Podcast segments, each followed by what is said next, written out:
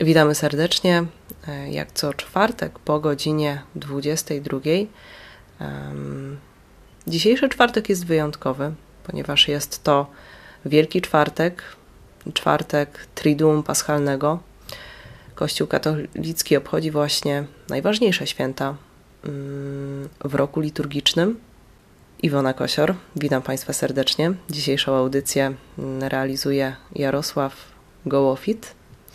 I dzisiaj nie trudno się domyślić, że porozmawiamy na temat tego, co Kościół katolicki będzie przeżywał w najbliższych dniach, ale także w najbliższych miesiącach, być może latach.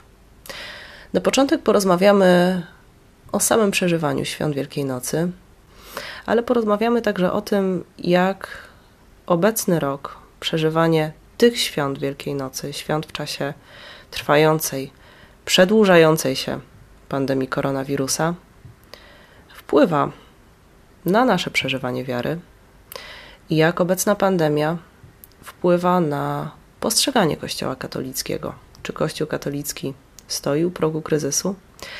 Te wszystkie pytania postawię przed moim dzisiejszym gościem, którym jest ksiądz Krzysztof Krzaczek, duszpasterz młodzieży, dyrektor e, Centrum Szkoły Ewangelizacji, a także duszpasterz e, Katolickiego Stowarzyszenia Młodzieży Archidiecezji Lubelskiej. Witam serdecznie.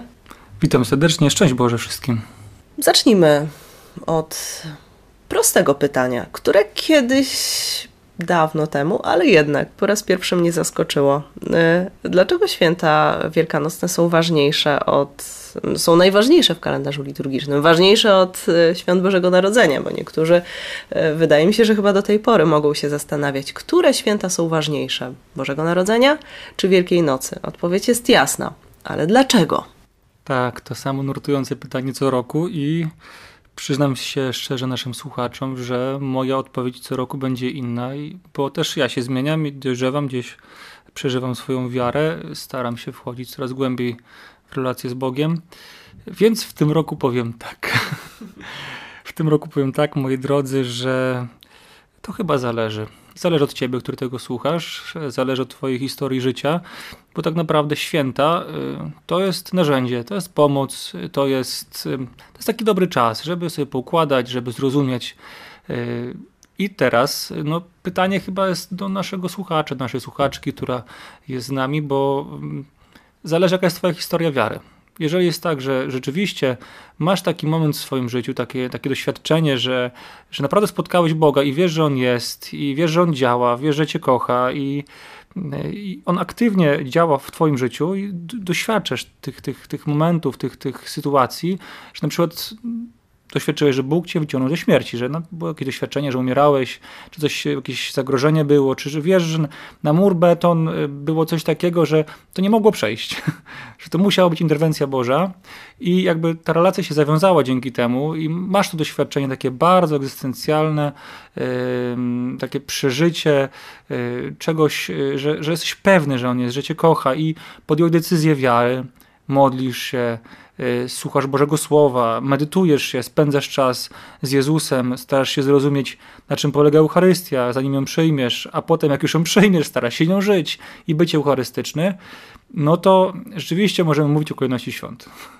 Bo wtedy to ten moment, że twój przyjaciel umiera za ciebie, oddaje za ciebie swoje życie, płaci za ciebie, chociaż sam jest niewinny, jakby traci swoją szansę na tym świecie po to, żebyś ty miał szansę.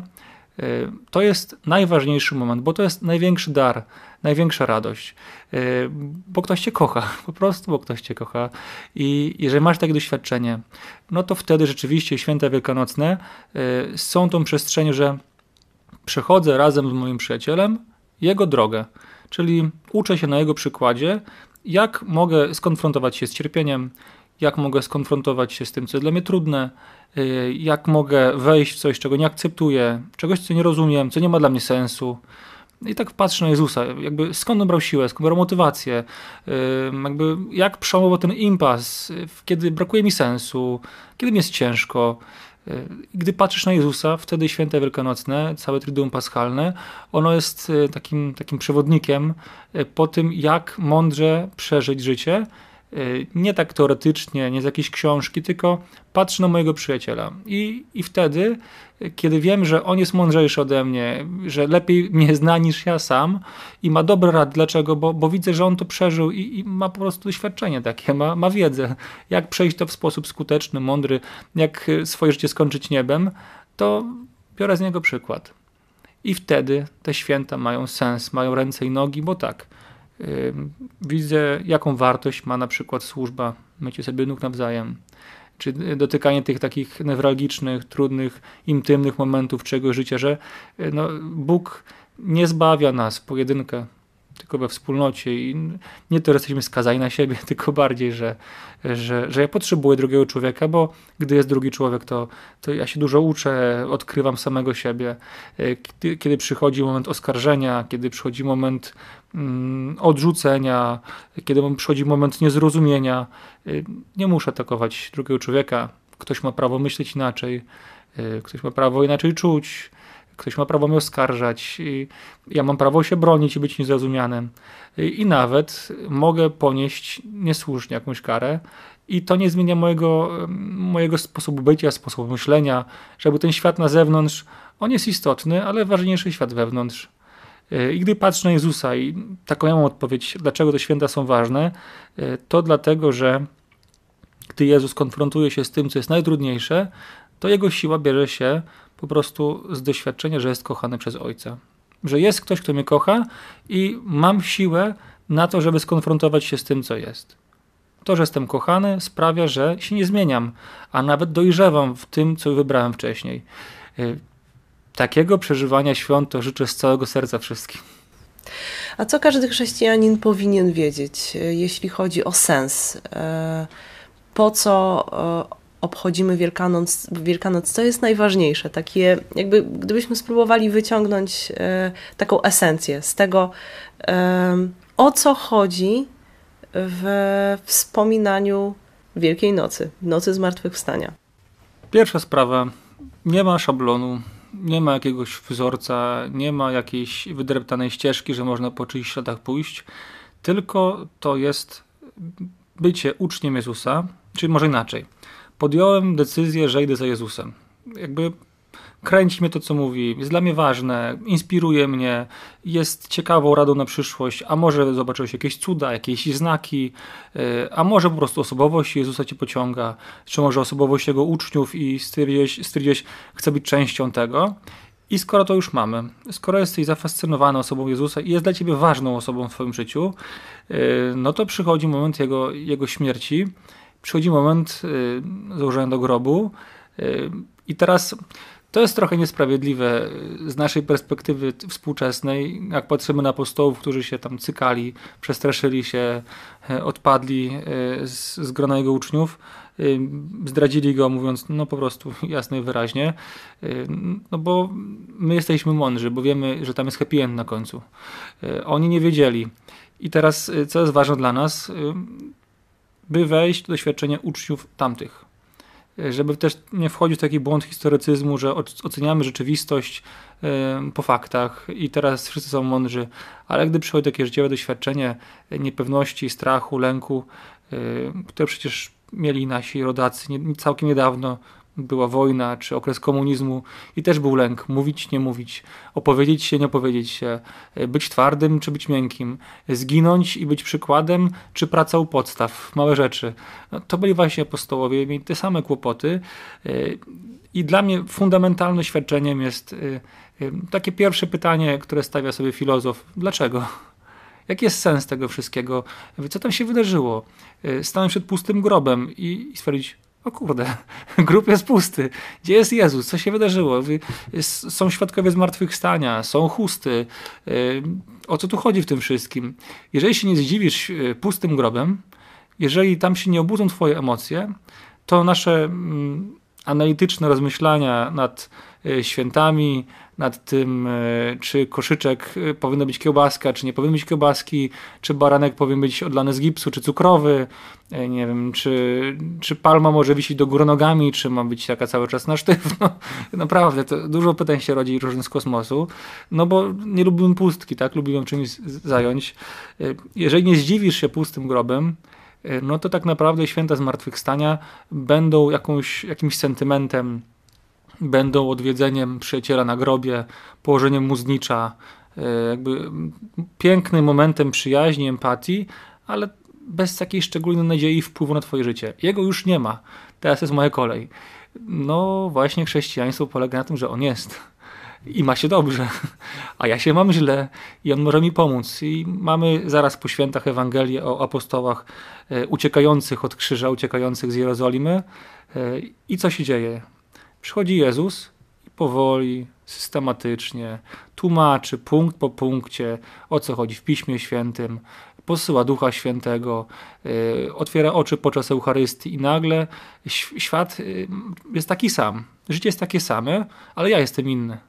Po spotkaniu ze zmartwychwstałym o to właśnie chodzi, żeby wyjść innym, żeby wyjść zainspirowanym, zafascynowanym, ze światłem w sobie, y, z taką zupełnie nową mądrością, inną perspektywą życia. I wtedy mogę starać się spatrzeć na przeszłość i na przykład rozumiem, dlaczego w Ewangeliach są różnice. Bo każdy z apostołów przeżywał troszeczkę inaczej, na inne szczegóły, na inne osoby kładł nacisk. Wtedy mogę zrozumieć, y, co się stało, czy może czym się różnią opisy w Ewangelii y, tych na przykład dwóch apostołów, którzy na pewno byli z Jezusem, y, czyli Mateusza i Jana, a tych, którzy byli uczniami, czy takimi trochę wnukami Pana Jezusa, czyli Łukasza i Marka. I na przykład jest jeszcze jedno doświadczenie, które znajdujemy w apostołach, y, w apostole Pawle, y, czyli człowieka, który nie znał Jezusa, który chodził po ziemi nie jadł z nim ryby, e, nie słuchał jego nauki na żywo. On spotkał tylko Jezusa zmartwychwstałego pod Damaszkiem, z mocą, z impetem, e, miał doświadczenie mistyczne, być może połączone z jakąś jego fizjologią, z jakąś biologią. To był taki dla niego szok, że doświadczył, że właśnie, że gdzieś coś traci swoje życie. I to było zupełnie inne spotkanie ze zmartwychwstałym. I, i to widać, że potem on się zmienia jakby jego podejście jest inne, jego rozmowy są inne, jego zachowanie jest inne, jakby cała jego filozofia życia. On potrzebował kilku lat, żeby sobie ułożyć, co tam się wydarzyło w ogóle. Więc jak widzimy, zaskoczyć się, zdziwić się grobem, e, pozwolić e, stanąć przed grobem bez odpowiedzi, e, pozwolić stanąć przed grobem w sumie nawet z takim zdziwieniem, że ja nie mam pytań nic mnie nie interesuje, no po prostu jestem. Y, może przychodzę rutynowo do tego grobu, y, może jest tak, że tak naprawdę odstawałem całą mszę przez całe życie i nigdy mnie to nie ruszało. Przyjdź z tym do grobu i y, dajcie sobie czas z Jezusem. No bo tak mi się wydaje, tak ja rozumiem przyjaźń, że to jest czas spędzony razem i czasami, gdy spotykam przyjaciela, to, to jest tak, że on na nic mi nie odpowie czasami samo wypowiedzenie się przed, przed przyjacielem sprawia, że mi się coś układa w środku. I życzę każdemu, żeby w te święta ten moment y, przy grobie pustym y, był taką przestrzenią, że spotykam mądrego przyjaciela, który nic mnie musi mówić, ale ci się dużo układa. Że Duch Święty tam będzie przepracowywał wiele tematów w tobie.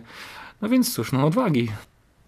To wszystko jest bardzo ważne. Mm, bardzo ważne to, co ksiądz mówi. I, I, wydaje mi się, że tutaj e, bardzo dobrze będzie rezonowało e, kolejne pytanie i też taka myśl, którą, e, którą mam, którą miałam zastanawiając się nad, nad tą dzisiejszą rozmową mm, i nad tym, jakie wątki poruszyć. Wydaje mi się, obserwując tradycję, zwłaszcza tutaj u nas w Polsce, naszą polską tradycję obchodzenia świąt E, Wielkanocy. Dla osób, które nie nauczyły się przeżywać tych świąt e, głębiej. Święta Wielkanocne to jest niedziela Wielkanocna, niedziela Zmartwychwstania, to jest lany poniedziałek, bo to są dwa dni świętowania, dni, kiedy katolicy powinni uczestniczyć e, w Eucharystii, dni, kiedy mamy wolne od pracy, zwłaszcza poniedziałek. E, więc to są święta, ale święta, celebracja tego czasu rozpoczyna się wcześniej. Kiedy tak naprawdę zaczynamy obchodzenie świąt Wielkanocy? No to odpowiem jak każdy dobry fachowiec. To zależy. Zależy, kiedy dotknęło cię Słowo Boże, zależy, e, kiedy zaczęłaś Twoja walka duchowa, kiedy zaczęłaś pracować nad sobą, bo tak, były 40 dni, czyli ponad miesiąc takich duchowych zmagań. Według psychologii potrzeba około 20-30 godzin, żeby jakąś zdolność opanować. Ciekawe, ty poświęciłeś, przyjacielu, drogi mój słuchaczu, na, na swoją pracę wewnętrzną. I czy to było niejedzenie cukierków, które jest co roku, mm, jakby, i jakby to jest dla Ciebie stałe, to jest dla Ciebie ważne i szanujemy to, ale jest pytanie, czy, czy to nie jedzenie cukierków, czy nie wiem, nie picie y, alkoholu, papierosu, niepalenie, czy to sprawiło, że, że bardziej kochasz? Jeżeli chodzi o przeżywanie Triduum Paschalnego, no to mnie uratowało to, że y, moi rodzice y, są osobami, które, dla których wiara jest bardzo ważna i, i po prostu oni chodzili do kościoła i ja miałem łatwiej dzięki temu. E, potem, jak to facet, no potrzebowałem roboty, bo po prostu, e, jakby to powiedzieć, jest taka książka, e, dlaczego mężczyźni nienawidzą kościoła i między innymi tam jest 3S, bo trzeba siedzieć, słuchać i śpiewać. E, I tak samo było ze mną. Ja też nie mogłem wysiedzieć, dlatego dziękuję Bogu za służbę liturgiczną. Tam latałem z dzwonkami, z krzyżem i z wieloma innymi rzeczami. Było dużo przygotowań. E, czuć było, że to było ważne e, podczas tego, jak księża to organizowali i starsi koledzy. Więc mnie to zafascynowała liturgia. Jakby tam coś się dzieje, coś trzeba robić. Te dyżury, które były przed Najświętszym Sakrament jako młody chłopak, ja tego nie rozumiałem. Te książeczki brałem do tych modlitw i po prostu odmawiałem rykoszetem, co tam było po kolei, żeby ta minęła godzina dyżuru, e, ale to wychowało mnie e, do, do wiary, którą mam dzisiaj. I dziękuję Bogu za te wprawki, które miałem wcześniej, że, że po prostu dzięki temu, że byłem blisko, e, blisko Kościoła, blisko Boga, nie zrobiłem rzeczy, które by mnie zmieniły, które rozciągnęłyby mi sumienie, które sprawiłyby, że teraz ciężko byłoby mi wrócić że teraz żyję w łasce uświęcającej y, i jakby dla mnie to jest standard i tego wymagam od moich wychowanków. Y, więc kiedy twoje zaczyna się życie duchowe? Y, czy już je rozpocząłeś? Kiedyś dawno temu jako dziecko i dzisiaj jako człowiek dorosły, dojrzały korzystasz z całego tego bogactwa, które miałeś i dzisiaj to ciebie paliwo, żeby wejść głębiej. No i musisz sobie, no ale gdzie głębiej, o co chodzi? To powiem ci, że też to rozumiem.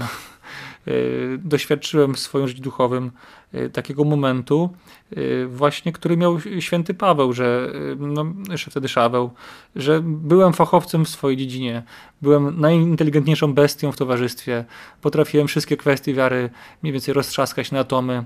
No właśnie, taki fachowiec zimny, chłodny. Zapragnąłem czegoś więcej, byłem w seminarium duchownym już, ale znowu było dla mnie za mało. Wiedziałem, że coś jest jeszcze więcej, taki czułem na sobą szklany sufit wiary, że jakby, no nie wiem, jakby lizać lizaka przez, przez szybę w cukierni albo jakąś drożdżóweczkę pyszną. Tak wyglądała moja wiara, że, że ja czułem, że musi być coś więcej tam po drugiej stronie i pojechałem na, na kurs ewangelizacji. Taki kurs, który się nazywa Kurs Świętego Pawła. Genialny kurs, polecam każdemu.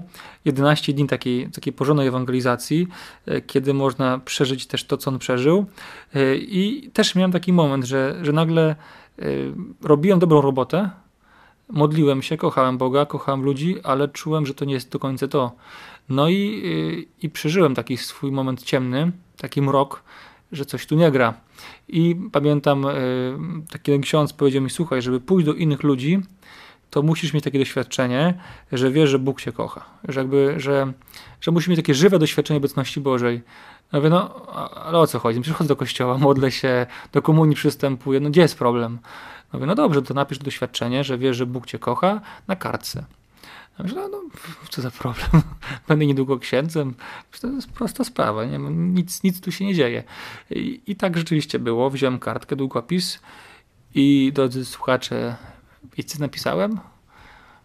Jako już niedługo ksiądz, na pytanie, na zadanie, żeby napisać, że Bóg mnie kocha w konkretnej sytuacji, napisałem nic. Słuchajcie, to był dla mnie szok. Szok był taki, że przeżywałem tak blisko kościoła, będąc w seminarium duchownym, ja nie, nie potrafiłem nazwać takiej, nie miałem takiej pewności, że Bóg jest ze mną.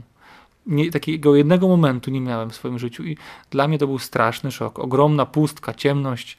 I sobie jako taki wolnościowiec, y, bo taki staram się być, mówię sobie no zaraz, no to skoro nie mam takiego doświadczenia, nie mam czym się podzielić, no to wypinam wrotki i trzeba się ewakuować z seminarium, no bo no co, będę uprawiał jakąś demagogię na, na ambonie, będę, będę jakąś teorię sprzedawał, jakiś akwizytor, który gdzieś tam jakieś dobrze wie, że te garnki nie działają, ale wciska je tam przez drzwi.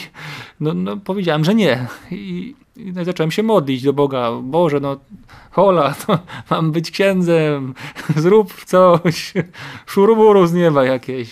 I co się wydarzyło? Nie wydarzyło się nic.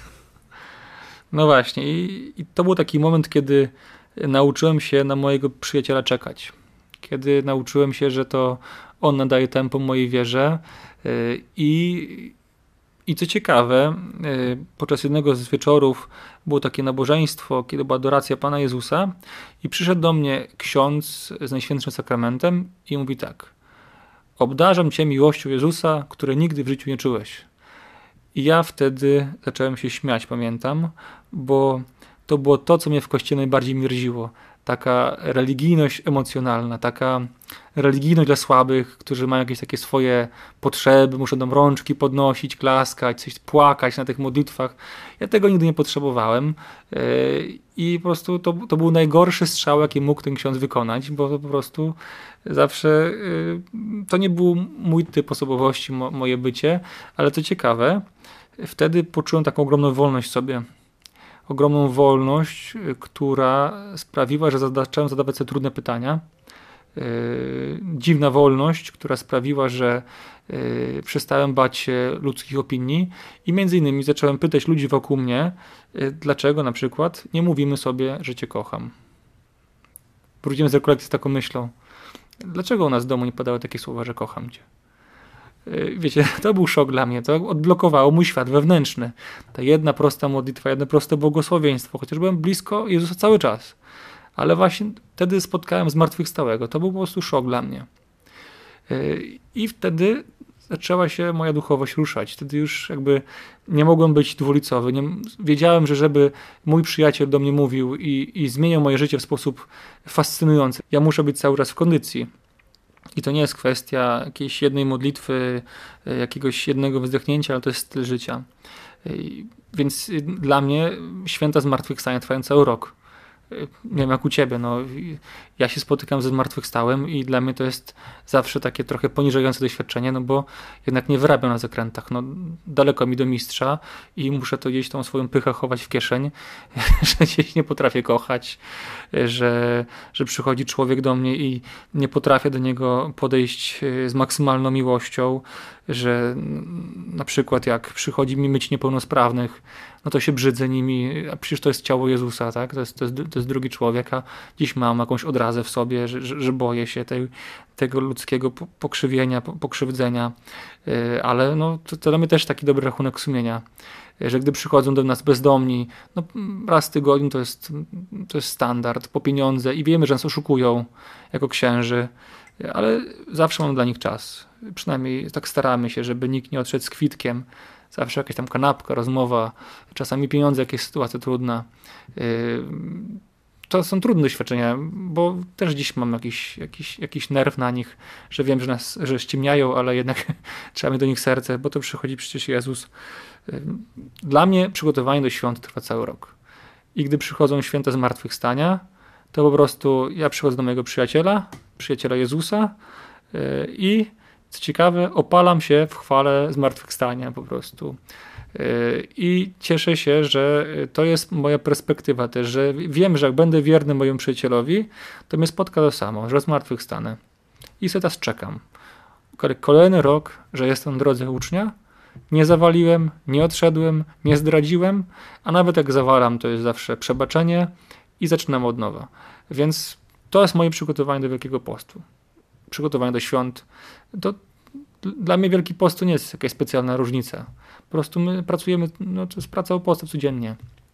Mam nadzieję, że tak to wygląda u Was, że masz takie doświadczenie, że, że, jakby, że wiesz, że Bóg jest i, i masz doświadczenie, że Ci umył nogi, y, że buntujesz się na to, że wkurzasz się, a mówisz spoko, spoko, jeszcze nie rozumiesz, ale załapiesz czasem, e, że przychodzisz i, i są wierniejsi od ciebie pod krzyżem Jezusa, że wytrwali w swojej chorobie, wytrwali w rozbitym małżeństwie, wytrwali w czystości przedmałżeńskiej, wytrwali w abstynencji, w różnych swoich krzyżach, które mają, jeśli wytrwali w tym, że mają dziecko chore w domu, albo że no, wiedzą, że będzie dziecko chore, a i takie urodzą i wiedzą, że to im zblokuje pół życia, ale wytrwali pod krzyżem, a ty czy ja gdzieś tam scykaliśmy się, przestraszyliśmy się i gdzieś patrzymy ten krzyż z takiego dystansu i boimy się go, mm, jesteśmy z nim nieoswojeni, a może przychodzisz do, do, do pustego grobu i już łapiesz za swoją szabelkę i o, kościół atakują, biją nas, będziemy się bronić,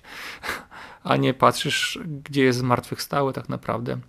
Y, mam nadzieję, że masz takie doświadczenie, które zmieniło twoje życie. Jeżeli go jeszcze nie masz, spoko, mamy czas.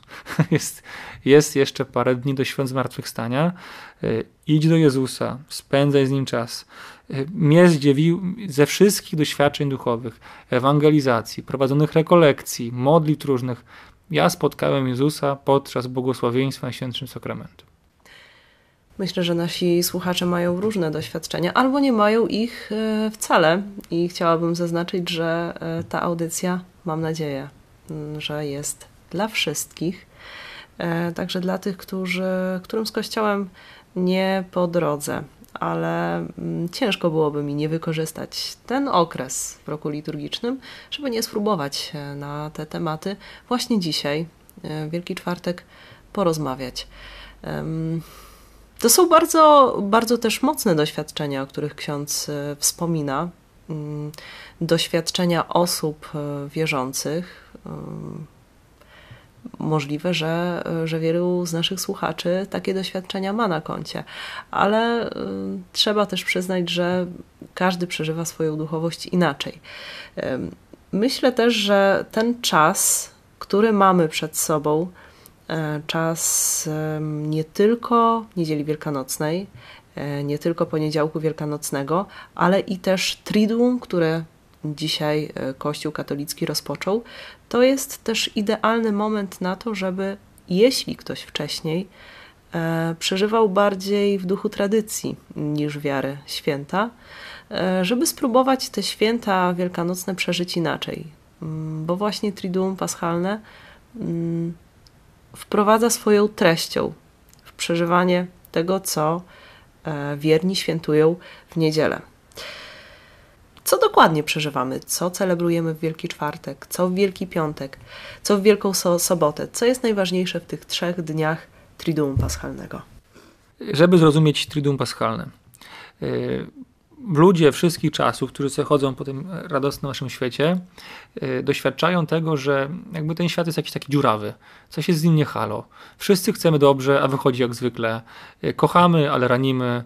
Yy, wybieramy władców, e, którzy powinni nas reprezentować i myśleć jak my, a gdy siadają na stołkach, to okazuje się, że nagle myślą trochę inaczej, że, że świat jest nie tak, jak powinien być, jest niepoukładany, że inwestujesz w swoją rodzinę, a potem dzieci y, na starości nie odwiedzają, zapominają tobie, bo mają swoje sprawy, a ty gdzieś cierpisz może w samotności, w niezrozumieniu, w odrzuceniu, że starałeś się całe życie, a, a tak naprawdę nikt tego teraz nie szanuje, jakby gdy jest sytuacja jeden do jednego teraz i ty potrzebujesz pomocy, ich nie ma. Y, widzimy jakieś pęknięcie, coś w tym świecie nie halo. I y, taką odpowiedzią też, y, którą daje Bóg, była zapowiedź Mesjasza. Meszyja, czyli ten, ten ktoś, kto będzie od Boga, y, który jakby wkroczy w tę rzeczywistość i on ją poustawia. I teraz były różne podejścia. E, jedni mówili, że to będzie Gostek, który ma wyjątkowy autorytet, który mm, weźmie ten świat zaproszony za mordę e, i będzie jakimś takim przywódcą, jakimś takim liderem, autorytetem, który e, będzie inspirował. I on już będzie, jakby, on ustawi pewne rzeczy i już będzie dobrze. Inni mówili, że to będzie mm, taki prorok, który jakoś duchowo wpłynie na świat, jego przemieni.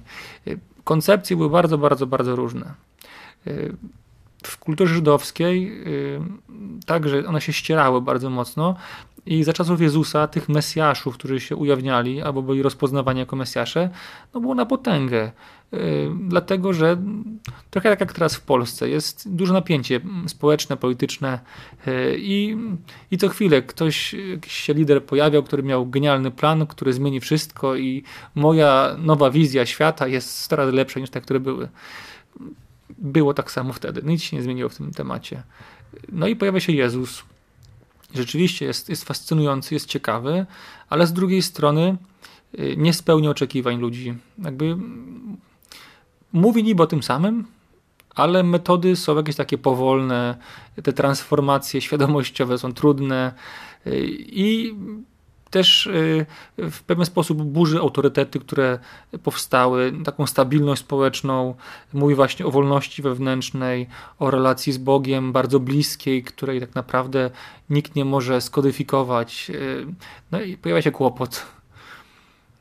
I co się dzieje? Z powodu właśnie tego lęku społecznego, z powodu jakiejś takiej kryptoanarchii, która gdzieś się budzi w społeczeństwie, y, ci, którzy mają władzę, mówią stop nie, to jest wichrzyciel, burzyciel, coś, coś tu nie gra w tym wszystkim. Jakby te lęki, te napięcia, które są w nich wewnętrzne, to bardzo fajnie opisał pewien antropolog René Girard w takim syndromie koźla, kozła ofiarnego. Y, no, gdzieś, gdzieś jakby te napięcia społeczne są ogromne. No i Jezus staje się y, przestrzenią, żeby te napięcia społeczne rozładować, że dokonamy takiego samosądu społecznego i nam wszystkim będzie lepiej. I trochę tego doświadczamy właśnie podczas Tryduum Paschalnego. Jezus y, niesprawiedliwie, y, chociaż jest pełny miłości, dobra, przebaczenia, mm, ale też jest mocny i silny, taki pełny, pełny dynamizmu, y, pełny ruchu, pełny autorytetu, zostaje ofiarą układów, układzików, jakichś takich różnych dziwnych konszachtów. I czwartek jest właśnie takim momentem, kiedy jest kulminacja tego wszystkiego?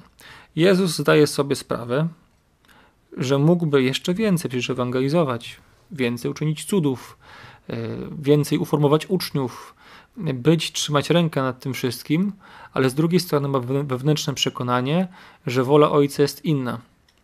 I czwartek jest takim momentem, y, kiedy trzeba zrobić syntezę. Kiedy wiedzieć, kiedy ze sceny zejść niepokonanym. To jest czwartek. I teraz wyobraź sobie, że gdybyś ty teraz miał zakończyć swoje życie, co byś powiedział tym, którzy są blisko? Zachęcam, sięgnijcie do Ewangelii w ten sposób. Zobaczcie, co Jezus mówi pod koniec swojego życia, jako, taką syntezę, pigułkę, co mamy robić.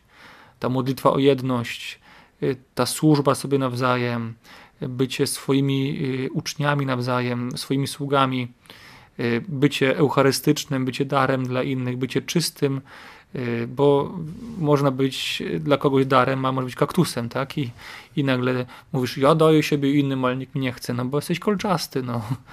A Jezus jest jak chleb, no chleb wszyscy lubią, wszystkim smakuje. I taki mamy być właśnie, że mamy być odżywczy dla innych. Y, to jest czwartek. Ten moment dania siebie, kiedy już stop, już nic nie będę więcej mówił, nie będę nic robił, to już zależy od ciebie. Jakby co z tym zrobisz? Ja zrobiłem swoje i ojciec mówi, synu, wystarczy. I cała ta emocjonalność Jezusa, która wtedy musiała to naprawdę buzować, y, może miał inne podejście niż ojciec do tego wszystkiego, ale co było ważne? Dobrze, ojcze, twoja wola. Doświadczenie y, zostawienia. Kto może założył super firmę, i, która prosperuje, w pewnym momencie trzeba przekazać ją dalej. Może masz takie doświadczenie, albo twoje dzieci, które widzisz, że żyją, żyją, a przecież mówisz inaczej i czasami trzeba już zamknąć usta, pozwolić im błędy popełniać. No to jest właśnie czwartek. Czwartek, kiedy jesteś zamknięty, spętany, kiedy zostaje ci osamotnienie, odrzucenie, kiedy cierpisz niesprawiedliwie, kiedy robią ci krzywdy ludzie, których kochałeś. Czwartek. I co się dzieje? No trwoga. Bardzo ludzka trwoga. Co będzie ze mną? Czy to, co zrobiłem, wystarczy? Czy nie rozsypie się to, co stworzyłem? E, czy oni sobie poradzą beze mnie? Bardzo, bardzo głębokie doświadczenie nocy pełnej trwogi u Jezusa? Czy żyłem na miarę e, błogosławieństwa, które dał mi Ojciec? Czy zrobiłem co mogłem? Czy kogoś nie zgorszyłem po drodze, kogoś nie zamknąłem drogi do Boga? Ci z Was, którzy mieli doświadczenie bliskiej śmierci, wiedzą, o czym się myśli wtedy. To jest, to jest nasz mistrz, nasz przyjaciel. No i zaczynamy piątek rano. Piątek rano i tutaj się kłania szczególnie Jan Ewangelista, ponieważ mamy takie bardzo ciekawe doświadczenie Jana, który ubrał proces, cały dzień Jezusa w proces sądowy, gdzie tak naprawdę ludzkość stawia na ławie oskarżonych Boga. To Bóg jest winny y, wszystkiemu. I Jan y, no, pokazuje nam właśnie, y, co myślimy o Bogu, gdy przychodzi cierpienie. Boże, dlaczego mnie to spotkało? Boże, dlaczego to się dzieje? Przecież nic nikomu złego nie zrobiłem. I to Bóg jest winny. Trzeba skazać Boga, trzeba zabić Boga, bo tak naprawdę to przez Boga nie możemy spełnić swoich marzeń, swoich pragnień ukrytych Y, no to właśnie jest takie diabelskie życzenie. Życzę ci, żeby ci się spełniły wszystkie twoje pragnienia. No to właśnie, to, to tego nam życzy diabeł. Y, I, I to się dzieje właśnie, ten, ten sąd nad, nad Bogiem. I co się okazuje? Lepiej już, żeby mordercy biegali po tym świecie, niż żeby Bóg ograniczył naszą wolność. Ten barabasz uwolniony, y, gdy przychodzi Y, człowiek niewierzący, jakiś może wierzący, ale tak właśnie w pogański sposób patrzy na Jezusa, który jest wow, jest po prostu jest człowiek autorytet. I co się okazuje? Nie jestem w stanie skonfrontować się z rzeczywistością i tak naprawdę w momencie, kiedy przychodzi mi kogoś obronić, poświęcić się dla sprawy, żeby być zgodny ze swoim sumieniem, co wygrywa? Powiemy twojemu szefowi, że się nie spełniasz zawodowo. No wiesz, nasza polityka firmy jest inna, chyba nie wpisujesz się w wizję. Y, może słyszałeś w swojej korporacji takie rzeczy jak Piłat, że no słuchaj, nie przesadzaj, to nie jest kościół, nie rób scen. To jest doświadczenie piątku, tych wszystkich ludzi, którzy są wokół. Doświadczenie Maryi, która gdzieś, gdzieś w pobliżu jest i, i widzi, jak jej syn umiera i nie rozumie tego, bo przecież Maryja nie miała jakiejś wizji już zmartwychwstania i wszystkiego wcześniej. Y, no, też no, towarzyszy swojemu synowi no, i, i nie wie, co Bóg z tego wyciągnie. Przyjaciele Jezusa, którzy są blisko, niektórzy, a niektórzy nie są.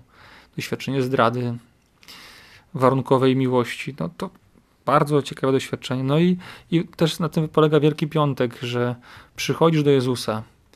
To jest jedyny dzień bez mszy świętej w kościele. To jest dzień wyjątkowy, bo sam Jezus odprawia mszę na krzyżu. To on się składa w ofierze i już nic nie mówi.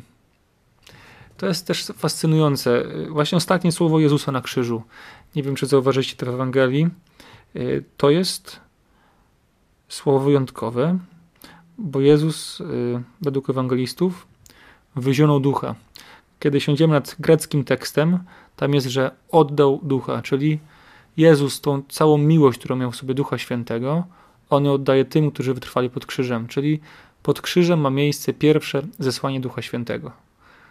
To jest też piątek, dzień, kiedy przyjmujemy Ducha Świętego, żeby zrozumieć sens krzyża. Jak nie masz Ducha Świętego, krzyż to jest po prostu absurd. To jest głupota, to jest zmarnowana szansa, to jest zła inwestycja. Nazywaj to jak chcesz. Tylko w Duchu Świętym krzyż ma sens. Tylko w Duchu Świętym widzimy szerszą perspektywę rzeczywistości, bo, no bo po ludzku no to jeszcze Jezus umarł, no to zmarnował wszystko. Mógł zrobić więcej dobrego. A tu właśnie się dowiadujemy, że w perspektywie chrześcijańskiej Bóg nie zawsze chce większego dobra. Czasami Bóg chce mniejsze dobro, ale żebyś zaufał Jemu i poszedł razem z Nim i się zbawił, niż żeby zrobił większe dobro i, się potem licytował czy orkiestra zbiera więcej, czy Caritas zbiera więcej, czy to, czy tamto, czy siamto i kłótnie co roku te same w styczniu. No po prostu no, wziąć i, i, zakończyć swój marny żywot, no bo no, ile można się kłócić? No właśnie krzyż to jest takie miejsce, gdzie bada się czystość intencji, bada się wierność Ojcu. Krzyż to jest taki papierek lakmusowy wszystkiego. No właśnie sam Jezus, który umiera to też jest piękne, że to profesor Chrostowski, wielki biblista, ksiądz, naprawdę mistrz duchowy, powiedział swojego czasu, dlaczego Jezus mówi w swoim języku, w którym mama go wychowywała. Bo jak się umiera, jak się cierpi, to się cierpi bardzo wewnętrznie, w języku swojego dzieciństwa. Jezus też właśnie krzyczy po aramejsku do Ojca, krzyczy i woła. To jest bardzo trudne doświadczenie, gdzie jednoczy się z Tobą, gdy jesteś sam. Żadne doświadczenie ludzkie nie jest Jezusowi obce. On krzyczy razem z Tobą. Boże mój, Boże mój, czemuś mnie opuścił, chociaż on ma doświadczenie bliskości Ojca, ale jest z Tobą na krzyżu, on niesie Ciebie na krzyżu. I my możemy się tylko wpatrywać i medytować. No i co? I co się dzieje później? Właśnie Eucharystia na krzyżu, Jezus Eucharystyczny na krzyżu. I co robi? Oddaje się w ręce przyjaciół, w ręce Kościoła. Kościół dostaje Eucharystię. No i właśnie, co Kościół zrobi z Eucharystią? Czy schowa się z Eucharystią? Czy, czy postawi wszystko, żeby tę Eucharystię uchronić, to ciało Jezusa zapiekować się nim? No, no właśnie, to jest, to jest, to jest też ciekawy wątek, bardzo. Co robimy z ofiarą Jezusa, który jest na krzyżu, yy, czym dla mnie jest. Yy, no i potem czekanie. Sobotnie czekanie, yy, bycie przy przyjacielu, który umarł, doświadczenie żałoby, doświadczenie straty, doświadczenie zaufania, że on ma lepszy plan niż ja, doświadczenie czekania, aż on zrobi teraz ruch taka noc ciemna, jak to mówią święci, też y, czy Teresa, czy Jan od Krzyża, wielcy święci Karmelu. Y, właśnie, no, takie czekanie na ruch Boga, że ja, ja, jestem w takiej postawie bierności. To też jest potrzebne w chrześcijaństwie, w takim, z takiej zdrowej wierze, że nie wszystko ode mnie zależy, że trzeba poczekać na Boga, że On wie lepiej, On sam zna czas nawiedzenia. I to jest sobota. No a właśnie, a my przychodzimy z koszyczkiem i, i no i koszyczek jest super, jakby on jest potrzebny, bo błogosławieństwo pokarmów, błogosławieństwo tego wszystkiego, co ma w domu jest super istotne. No ale y, właśnie, czy w tym zabieganiu, tym koszyczku, tym ubieraniu dzieci, prasowaniu rzeczy, sprzątaniu, y, czy nie przychodzisz tak naprawdę do tego kościoła z nienawiścią w sercu? Się pokłóciłeś w domu, pożarłeś się i przychodzisz z koszyczkiem i dobra, już ja pójdę z tym koszyczkiem, daj sobie spokój. no, ja stawiam po moim domu, jak tam to wyglądało, że przecież to kupa napięć było i wiele innych rzeczy, że ostatni moment, że coś zrobić, bo przecież dopiero z roboty wyszedłeś pierwszy dzień wolny, albo masz tego pół dnia, żeby posprzątać i sprzątanie jest też ważne, no wszystko jest ważne, ale no, gdzie twoje serce jest? A też jest walka duchowa o ciebie. No, diabeł no, najbardziej wtedy męczy, kiedy, kiedy żelazo się najbardziej wykuwa, jak jest, żelazo się wykuwa w ogóle, jak jest podgrzane, więc to jest taki czas formowania twojego serca, kiedy jest najwięcej napięć. Twoje decyzje takie spontaniczne w najtrudniejszych momentach są najbardziej takie egzystencjalne, życiowe, więc no, jest walka o ciebie. No. Więc y, przynośmy koszyczki jak najbardziej, bądźmy tam, y, błogosławmy pokarmy, ale jeszcze bardziej bądź przyjacielem Twoim. Czekaj na ruch Boga. Czekaj, żeby Bóg Cię zdziwił w te święta. Bo gdy przyjdziesz na liturgię Wigilii Paschalnej, to co masz robić? Masz siedzieć w ławce, Masz słuchać słowa i ono będzie nawrócić. Po to jest tyle tych czytań. Po to jest y, tyle psalmów. Dlatego tak długo trwa, bo Kościół robi wszystko, żebyś się nawrócił. Żebyś zmienił swój sposób myślenia, żebyś dał się poprowadzić w tym wszystkim, żebyś dał się Bogu kochać, że Kościół ci będzie Pismo Święte czytał cały rok. się dostosuje do ciebie, do twojego tempa. Po to, żebyś tego Ducha Świętego przyjął, żebyś zrezygnował ze starego myślenia i się otworzył na coś, co Bóg ma więcej dla ciebie. To jest sobota, sobota noc. I co się dzieje? W, tym, w tej stagnacji, w tej bierności, w, tej, tej nocy, w tym niezrozumianym cierpieniu nagle jest bęk. tu, tu, tu, tu. No, mówiąc znowu językiem systemu młodych, no, Jezus zaorał system po prostu, bo zrobił taki, takie wyjście z, tego, z całej tej sytuacji krzyża, to nikt się nie spodziewał. Jezus zdziwił wszystkich. To jest po prostu, mm, czasami łacinicy mówią, że ten tertium non datur, czyli nie dali nam trzeciej opcji, można tak albo tak, a Jezus właśnie zawsze robi po swojemu i, i zawsze nam to wychodzi na dobre. Więc warto było czekać, warto było zawiesić osąd na chwilę, pomyśleć nad tym wszystkim i otworzyć na to, co ma Bóg, po co się okazuje, Jezus robi akcję niespotykaną. Wskrzeszenia już miały miejsce. Zmarli wychodzili z grobów. To jakby nie jest specjalny szok. Są śmierci kliniczne, są różne rzeczy, naprawdę to się dzieje. To jakby mamy doświadczenie, ale uwaga, Jezus się nie wskrzesza. To nie jest tak, że następuje reanimacja zwłok u Jezusa. U Jezusa następuje rozbicie systemu, dlatego że Jezus przebóstwia materię, następuje teozis, następuje właśnie przebóstwienie. Jego ciało przestaje być ciałem, które jest zwykłe, ale bóstwo y, przemienia materię. Jezus zawiesza prawa fizyki i chemii, przechodzi przez drzwi, bilokuje, y, robi, za, zawiesza zasady zachowania masy, energii, przekracza prędkość światła. To jest perspektywa dla nas, że Jezus przełamuje świat fizyczny i zostaje tylko wiara, no bo już teraz to już, to już mózg staje, po prostu dęba. To już nic nie da zrobić. I to jest niedziela, po prostu to nie jest kwestia, że on wyszedł z grobu i, i jakby i umarł jeszcze raz jak Łazarz. No nie, no Jezus właśnie to chodzi o chrześcijaństwie, że On przemienia twoją rzeczywistość i uwaga, yy, ten, ten rozszczepiony atom, ten wybuch w Nagasaki, to po prostu y, to coś, coś przekracza stałą plankę i wszystko inne po prostu ty to przyjmujesz y, w Komunii Świętej. Żebyś wiedział, co bierzesz w Komunii Świętej.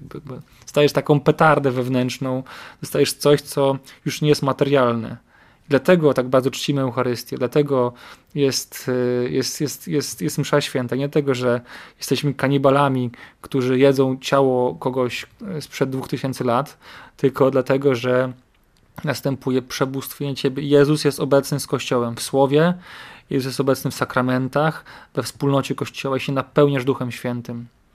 I co się okazuje?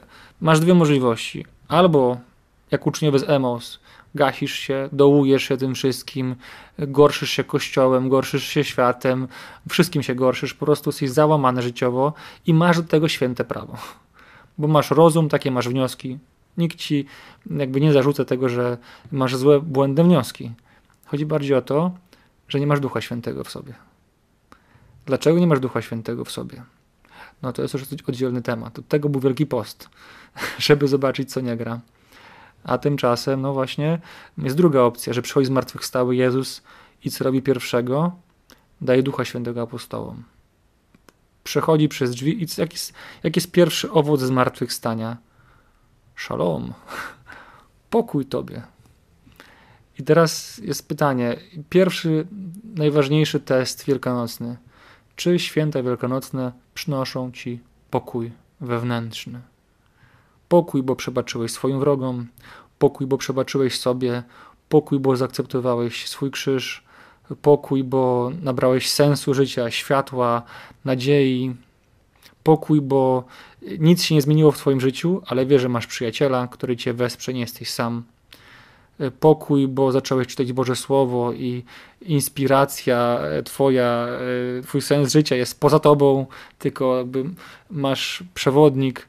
No, no, czy masz pokój w sobie? To jest pierwszy dar Ducha Świętego. To może pierwszy owoc, pierwsza zmiana, która następuje, kiedy przychodzi Duch Święty do ciebie. Duch zmartwychwstałego. Więc naprawdę Bóg przemienił moje życie. Kto mnie zna, kto tego słucha, to wie, że byłem człowiekiem, który połknął kij od szczotki przez wiele długich lat i nagle zmartwychwstały Jezus dał mi pokój i uwaga, przestałem zmieniać świat, rzeczywistość wokół mnie, tylko zacząłem siebie zmieniać. I naprawdę ta wolność jest bezcenna i życzę każdemu z Was, który tego słuchacie i uwierzcie mi, to jest możliwe. Naprawdę można wyjść z jakichś takich postaw neurotycznych, postaw lękowych, kontrolowania całego świata. Przyjdzie Duch Święty i nagle uff, tchnienie następuje, jest szalom. Spokój zmartwychwstałego, który trwa cały rok. I żyjesz w łasce uświęcającej. To jest piękne, moi drodzy. Dużo nadziei i radości w tym, co e, ksiądz e, teraz powiedział, w tym, co ksiądz cały czas mówi. E, myślę, że tutaj możemy postawić e, kropkę, jeśli chodzi o dotknięcie chociaż w jednym ułamku e, tajemnicy świąt Wielkiej Nocy, tego co obecnie katolik, chrześcijanin przeżywa. E, mam nadzieję, że te przemyślenia, przynajmniej części słuchaczy, pomogą spojrzeć inaczej niż zwykle na tegoroczne e, święta, na czas, który, który już w tym momencie Kościół katolicki przeżywa.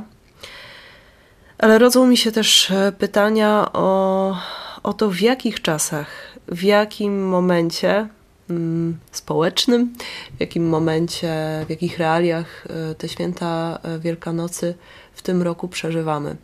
Ale pytania z tym związane zadamy po godzinie 23, w drugiej godzinie audycji Cisza w Eterze, ponieważ teraz czas na serwis informacyjny. Witamy serdecznie po godzinie 23. E, to jest jak co czwartek od 22 do północy audycja Cisza w Eterze. Mm, skoro minęła już godzina 23, to oznacza, że jeszcze godzina e, rozmów przed nami. E, przed mikrofonem Iwana Kosior. Dzisiaj audycję realizuje dla Państwa Jarosław Gołofit, a moim gościem jest ksiądz Krzysztof Krzaczek, duszpasterz młodzieży, e, dyrektor e, Szkoły Ewangelizacji Miriam, a także duszpasterz e, KSM Archidiecezji Lubelskiej. Poprzednią godzinę poświęciliśmy na rozmowę na temat tego, co jest najważniejsze, co jest istotą przeżywanych obecnie w e, Kościele katolickim. W zasadzie rozpoczęliśmy to przeżywanie e, świąt Wielkiej Nocy. Najpierw Triduum Paschalne, które już trwa, e, a w niedzielę celebracja Zmartwychwstania Pańskiego. W niedzielę i w poniedziałek. W tym roku w zasadzie to są drugie wyjątkowe święta w Kościele.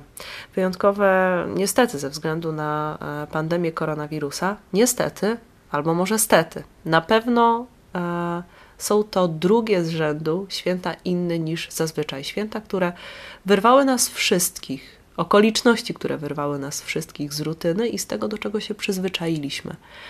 E, doświadczenie ubiegłorocznej Wielkanocy e, w izolacji, w zamknięciu, być może pierwszy raz bez rodziny, bez udziału w liturgii, bez udziału w Eucharystii niedzielnej, poniedziałek wielkanocny. Mm, czy w tym roku te święta będą wyglądały tak samo? To chyba zależy. Zaczniemy może e, najpierw od pytania, jak przeżyć te najbliższe dni e, Triduum, które, które trwa, które nie jest obowiązkowe, ale liturgie e, będą odbywały się w kościołach, odbywają się już przy limitach, przy ograniczeniach, restrykcyjnych ograniczeniach, e, ale jednak kościoły pozostają otwarte. Mm, jak przeżyć ten, ten czas świąt e, Wielkanocy w tej koronawirusowej rzeczywistości, ze świadomością, że e, obostrzenia obowiązują, w lęku przed zakażeniem, czy powinniśmy iść do kościoła, ponieważ są to najważniejsze święta w okresie liturgicznym, czy zostać w domu? Jak do tego tematu podejść najlepiej, w zgodzie z własnym sumieniem, ale też z szacunkiem do innych? Myślę, że wielu e, gości już w tym radiu opowiadało o swojej perspektywie, o, o tym, co się powinno, co nie powinno. E, zanim to pytanie odpowiem, to chciałbym się trochę przedstawić słuchaczom.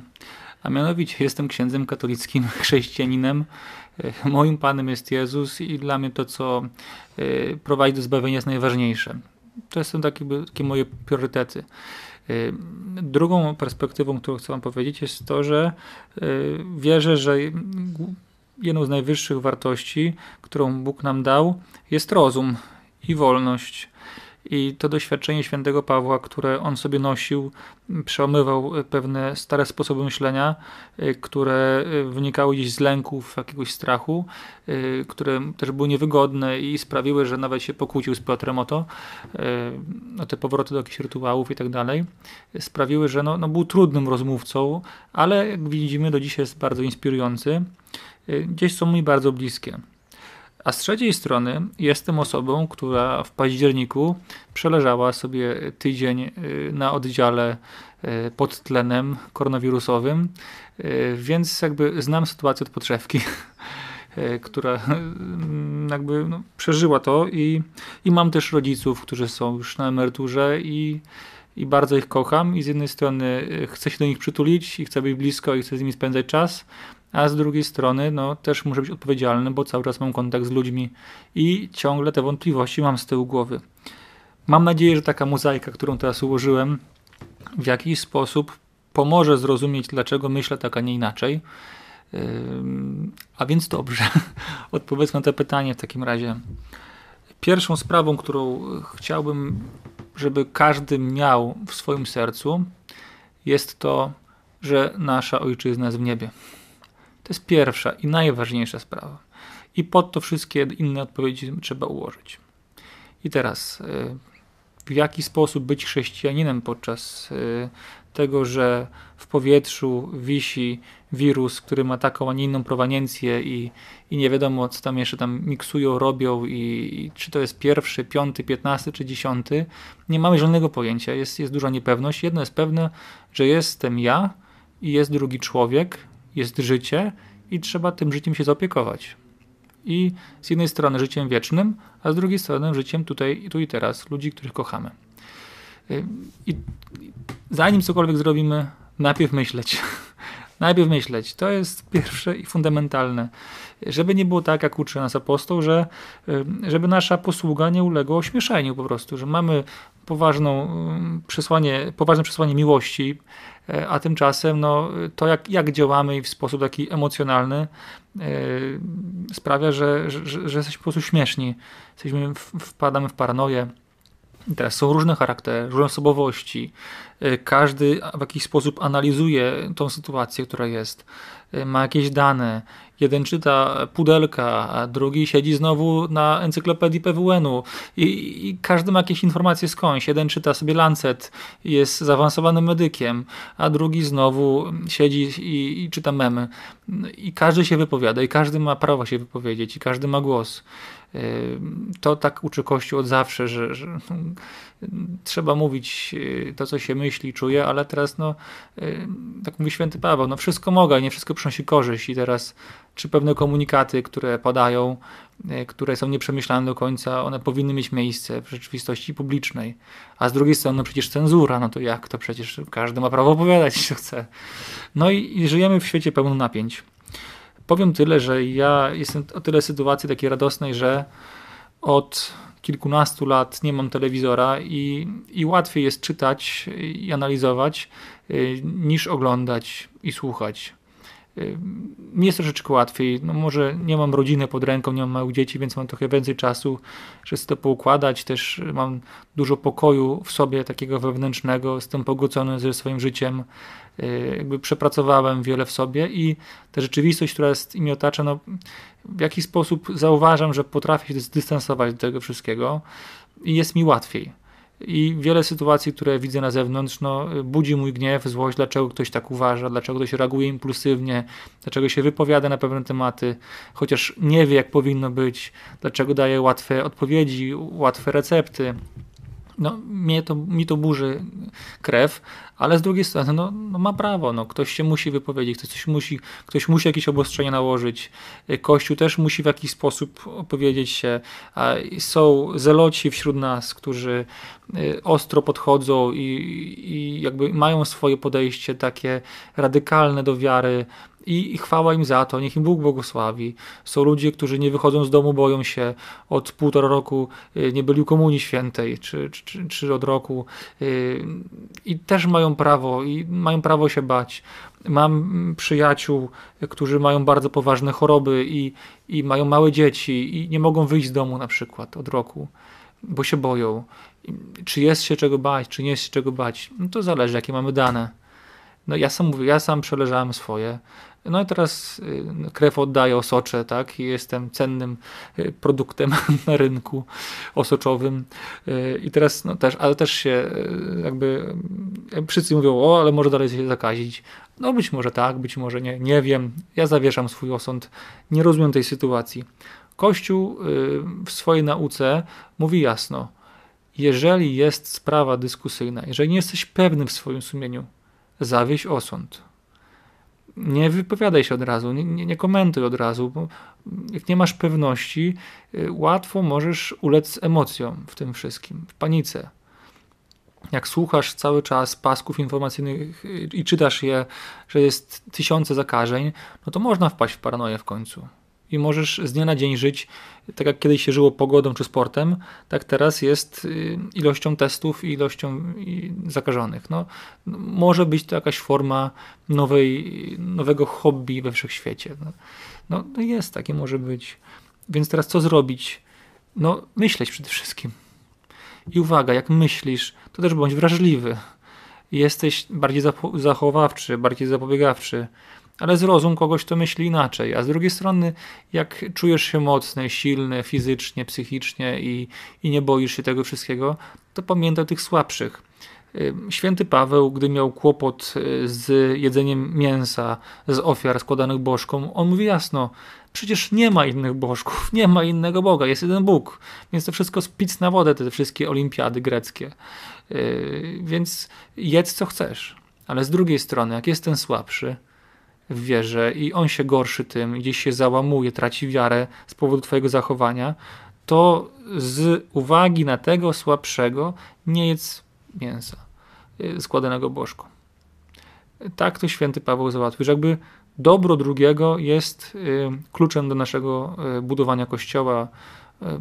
Jak to rozumieć, zostawiam to Tobie. Ale pamiętaj, nasza ojczyzna jest w niebie i jakby niech to będzie taki główny wątek dla ciebie. Pomyśl sobie, no dobrze, jesteś przestraszony, y, jesteś w sytuacji zagrożenia życia. Jak najbardziej rozumiem to, y, ale pomyśl, rok bez Eucharystii, bez Komunii Świętej, no to jest poważna sprawa. Albo na przykład, jak ten rok minął twój, no dobrze, nie może do Eucharystii przystąpić, y, ale jak wygląda twoja relacja z Bożym Słowem? Ile przemedytowałeś Słowa Bożego i przeczytałeś Pisma Świętego, ile, iloma książkami, yy, życiorysami świętych się zbudowałeś. Co było Twoją medytacją dnia? Czy tylko i wyłącznie wyniki badań, gdzie nikt tak naprawdę y, nie potrafi tego zinterpretować jednoznacznie? Jakby, czy Ty jesteś zewnątrz sterowny, że Ciebie formuje rzeczywistość, czy sam siebie formujesz, wykorzystujesz tą sytuację? Pamiętam, gdy tylko pojawił się myśl o lockdownie, to to, co mi jako duszpasterza uderzyło. Nie wiadomo, ile to potrwa, nie wiadomo, co się będzie działo, więc co zrobiłem? Założyłem kanał na YouTubie i zacząłem nagrywać Ewangelię. I przez dwa miesiące, dzień w dzień, o 10 rano, już padałem na, na, mordeczkę moją piękną, ale medytowaliśmy Ewangelię, tłumaczyłem Ewangelię z dnia na dzień. I te tysiące osób to obejrzały i chwała za to. Yy, już musiałem skończyć, bo już fizycznie wysiadłem, to jednak robienie materiałów z dnia na dzień, pozdrawiam panią redaktor, jest trudne, a tym, tym bardziej jak to trwało i to musiała być wiedza porządna, biblistyczna, to trzeba było się naprawdę cały dzień pod to ułożyć. Z racji na wszystkie moje obowiązki nie dałem rady tego ciągnąć dalej ale zapraszam serdecznie na, na Płonący Krzak. Też na Spotify'u można posłuchać e, tych medytacji. One są trochę dziwne takie, bo ja jestem dziwny, jakiś taki mm, proszczochrany, ale mam nadzieję, że tam się nikt nie pogorszy specjalnie, tylko się zbuduje. E, więc jakby to była moja intuicja. Jako kapłan, e, ludzie są zamknięci, dać im Słowo Boże. Pierwszy, pierwszy punkt, żeby mieli życie w sobie, żeby się inspirowali nie paskami, tylko Słowem Bożym, bo ono daje życie. Y, druga sprawa, no jest pytanie, ok, jesteś chory, a, czy, czy możesz być chory? No, ja prowadziłem nieraz modlitwy o uwolnienie, o uzdrowienie nad ludźmi y, i widziałem, jak Bóg działa cuda, jak ludzie wstają z wózków, jak raki znikają. Y, naprawdę widziałem wiele rzeczy. I co teraz? Jezus nie uzdrawia w czasie pandemii? No uzdrawia Jezus i Jezus jest potężniejszy niż ta choroba. Dlatego nawet jak nie ruszasz się z domu, zaproś księdza, żeby z Eucharystią przyszedł czy szafarza na klatce przyjmij, wystaw tylko nos przez drzwi, albo nie wystawiaj, niech on ręką ci poda, jak będziesz w mieszkaniu. W rękawiczce, we wszystkim, co tam będziesz chciał. No, czy jesteś głodny Eucharystii? To, to jest takie moje pytanie do twojego serca. Eucharystia, z drugiej strony Słowo Boże. Y, czy jesteś częścią Kościoła? Y, czy jakby, jak, jak mówisz o Kościele? Czy Kościół to twój dom? Czy wspierasz swoją parafię w, w sytuacji, która jest? Czy jest trochę tak, że y, no, jestem sobie w mojej twierdzy w moim zamku, w moim bloku y, i, i tam przeżywam swoje życie pustelnicze. Dobrze, masz prawo być pustelnikiem, ale pamiętaj, że pustelnik nigdy nie był na pustelni sam. On jest też częścią Kościoła, on walczył za Kościół. On wchodził w życie Kościoła właśnie przez, przez post, modlitwę, jałmużnę, yy, przez życie ascetyczne, przez ćwiczenie duchowe. On to swoje życie pustelnicze ofiarowywał za Kościół. To nie było tak mimuzo taki, bo ja. Nie, no właśnie jesteś częścią organizmu, świętego organizmu. No i właśnie jaką jesteś częścią Kościoła? Co Kościół z ciebie ma? Co ludzie z ciebie mają, którzy są blisko? Z twojej modlitwy codziennej? Czy, no właśnie, czy twoją modlitwą jest, jest lęk? I to definiuje twoje życie. No, y, dlatego y, zrób co uważasz. Kościół cię kocha i dlatego mówi jasno: wybierz w swoim sumieniu. Zachęcamy cię, korzystać z sakramentów, ale bądź też tym mądry. Nikt ci nie łamie sumienia. Y, wolny wybór masz w tym wszystkim. Bo tutaj nie mamy możliwości dokonania pewnego sądu moralnego, dlatego nie ma nakazów i zakazów. Y, to jest podejście Kościoła. Wolność Duchu Świętym. No i też jest tak naprawdę teraz test, jak Kościół formował sumienia przez lata ludzi. Czy nasze metody były skuteczne? Czy jest trochę tak, że wychowaliśmy ludzi do życia w lęku, do rytualizmu, że tak naprawdę, gdy e, znika Jezus e, z pola widzenia, znika wspólnota, to tak naprawdę żyjemy życiem pogańskim? No to są bardzo trudne pytania. To są bardzo trudne pytania. Ile miłości poświęcasz dla swojego zwierzaka w domu?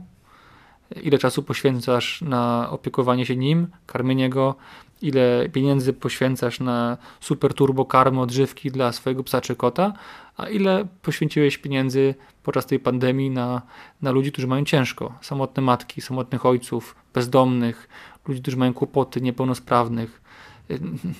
To jest taki, taki rzut teraz tylko szybki, ale yy, yy, chodzi o to, żeby pobudzić sumienie, ja też sobie zadaję te pytania wielokrotnie, jak ja odpowiadam na, na ten czas pandemiczny yy, i staram się chodzić w maseczkach i to, i tamto, siamto.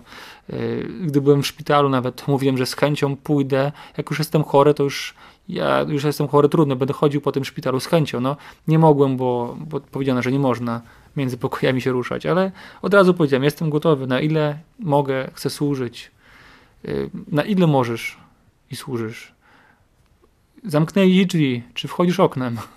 No to jest życie Duchu Świętym, kreatywne e, życie e, w pandemii. Jak prowadzisz swoje życie kulturalne, intelektualne, e, jakie masz relacje. No, o to w tym wszystkim chodzi. Oczywiście szanując też tego człowieka, który myśli inaczej niż ty. Jeszcze raz, nasza ojczyzna jest w niebie. Czy, czy jesteś przygotowany na spotkanie z Panem? To jest punkt pierwszy pandemii. I Bogu dziękować, że możemy to pytanie sobie zadać, bo teraz najwięksi twardziele nagle miękną i też się boją śmierci. Okazuje się, że nie ma kozaków, y, gdy przychodzi y, siostra śmierć po nas, żeby nas przyprowadzić y, na drugą stronę. Więc odwagi, myśleć, kochać, słuchać Kościoła, bo to są naprawdę wartościowi ludzie podejmujący decyzje.